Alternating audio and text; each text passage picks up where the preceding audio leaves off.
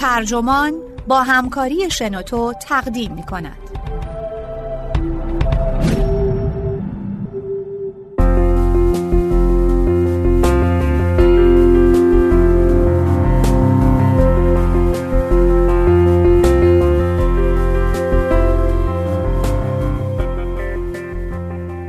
داستانهایی که درباره خودمان تعریف می کنیم.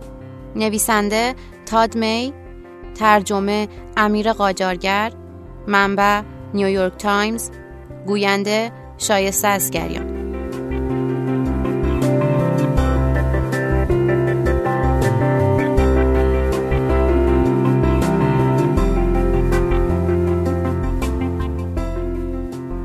می‌خوام داستانی براتون بگم.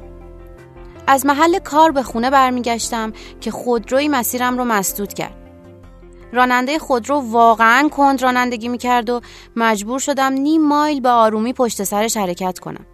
همونطور که می‌بینید داستان چندان جالبی نیست. اما فرض کنین یه خط دیگه به اون اضافه کنیم. مثل این. من هم تمام مدت دستم رو روی بوغ گذاشته بودم. یا شاید این جمله. به همین خاطر دیر رسیدم. هر کدوم از این دو جمله بعدی به داستان اضافه می‌کنن که قبل از اون توی داستان وجود نداشت. حالا به جای اینکه تنها یه داستان درباره من داشته باشیم داستانی داریم درباره اینکه من دوست دارم خودم رو چطور ببینم. یا شاید درباره اینکه دوست دارم چطوری دیده بشم. در هر صورت در حال بازگو کردن چیزی هستم که تقریبا می‌تونه یک ارزش خونده بشه. این ارزش لزوما ارزش اخلاقی نیست. بلکه شیوه ای از بودنه که من می‌خوام خودم رو در حال زیستن اون ببینم. شیوه ای از بودن که اونو برای خودم ارزشمند تلقی می‌کنم و توی ذهنم در پی ربط دادن اون به خودم هستم. در نمونه اول منظورم چیزی شبیه به اینه. من آدمی نیستم که بشه سر به سرش گذاشت. در نمونه دوم معنای ضمنی جمله می‌تونه این باشه. من اهل دیر کردن نیستم. خیلی از داستانهای ما درباره خودمون این کار رو انجام میدن. ما داستانهایی میگیم که باعث بشه ماجراجو، بامزه یا قوی به نظر برسیم. داستانهایی میگیم که باعث بشه زندگی ما جالب به نظر بیاد. این داستانها رو نه فقط به دیگران بلکه به خودمونم تحویل میدیم. البته مخاطب این داستانها محتوای اونو تحت تاثیر قرار میده. اگه هدفمون تحت تاثیر قرار دادن کسی باشه که با اون قرار داریم ممکنه داستانی تعریف کنیم که باعث بشه جذاب، شوختب یا مهربون و دلسوز به نظر برسیم. در حالی که اگه هدفمون توجیه یه عمل مشکوک برای کسی باشه که قضاوتمون می‌کنه یا شاید توجیه اون عمل حتی برای خودمون ممکنه داستانی بگیم که ما رو یه طور دیگه نشون بده. توی چنین موقعیتی اون چیزی که انجام میدیم در واقع بی ارتباط جلوه دادن خودمونه از ارزشی که احتمالا به ما ربطش دادن. و با این داستان تلویحا می‌خوایم خودمون رو با ارزش های دیگه ای مرتبط کنیم. تمام داستان هایی که درباره خودمون میگیم البته بیانگر همچین ارزش هایی نیستن. اگرچه بسیاری از این داستان ها و شاید حتی بیشترشون اینطورین حتی جایی که یک داستان در ظاهر مبین نوعی ضد ارزشه هم همینطوره. به عنوان مثال به افرادی فکر کنین که داستانهایی که درباره خودشون میگن عموما درباره چیزهایی که اصلا براشون فایده ای نداشته. مثل اینکه هر چقدر که تلاش می‌کنن شکست می‌خورن یا اینکه جهان علیه اونا تبانی می‌کنه. این داستان ها هم بیانگر ارزش هایی هستند. ارزش هایی که اغلب از رنجش یا حتی ناامیدی نشأت می‌گیرن این آدم ها حامی چشماندازی از جهانن که وجودشون رو همونطور که هستند موجه نشون میده نه به صورت اشخاصی پیچیده تر، خوشحال تر یا اجتماعی تر. این به این معنی نیست که هر کس داستانهایی از این قبیل میگه ضرورتا درباره سرگذشت خودش در اشتباهه. حتما هستن کسایی که شرایط به شدت علیهشون بوده.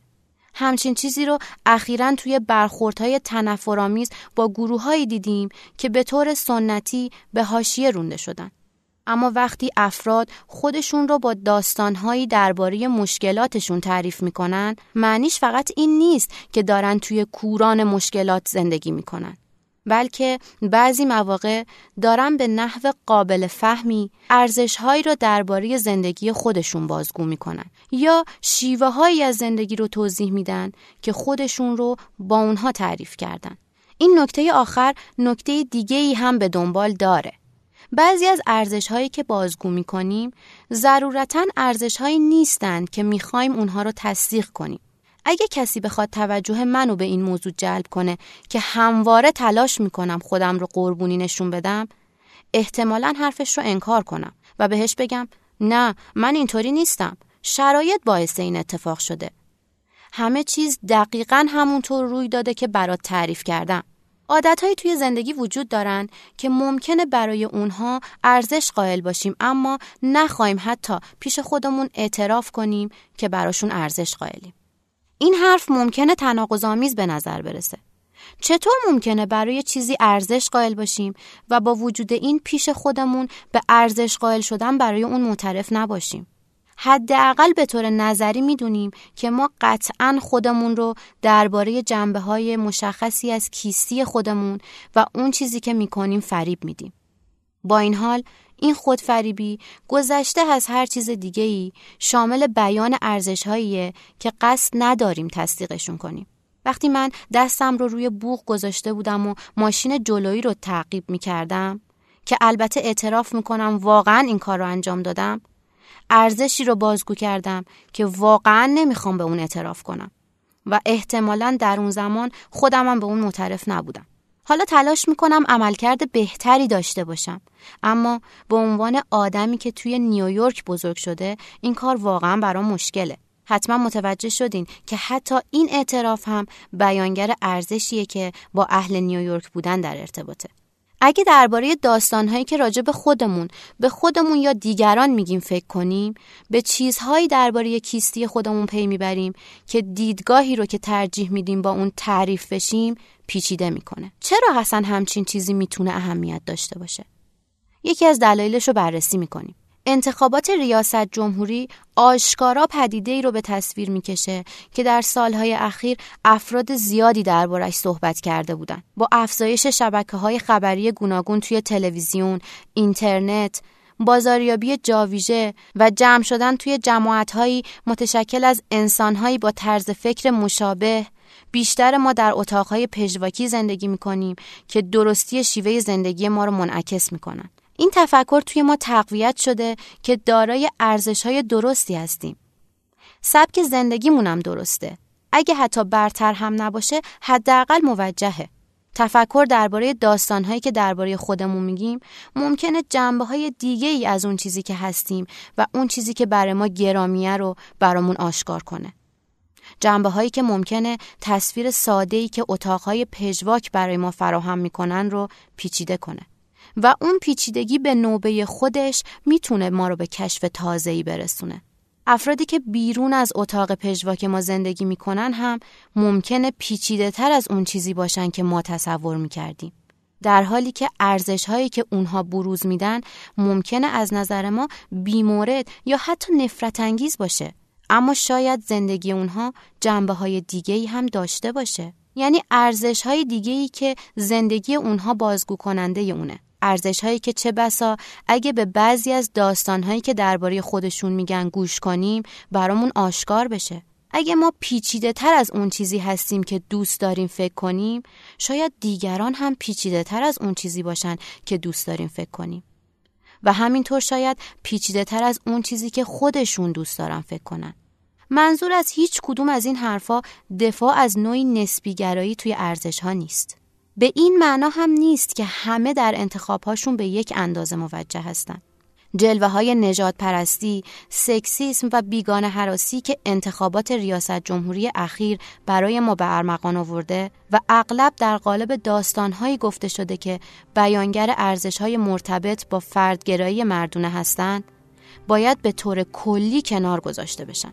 اگرچه در این عصر قطبی شدگی که توی اون نادیده گرفتن دیگران به آسونی سروندن انگشته شاید کار خوبی باشه که درباره پیچیدگی هایی که هر کدوممون داریم فکر کنیم. پیچیدگی هایی که اغلب توی داستان هایی که درباره خودمون میگیم هویدا میشن.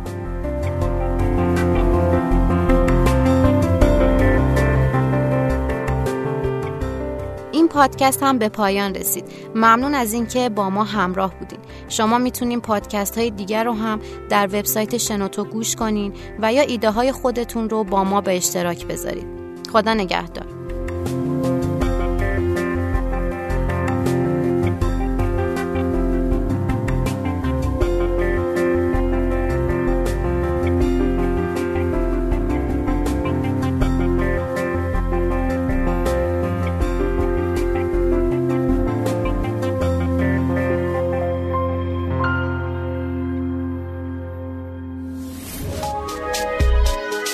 شنوتو سرویس اشتراک گذاری فایل های صوتی www.shenoto.com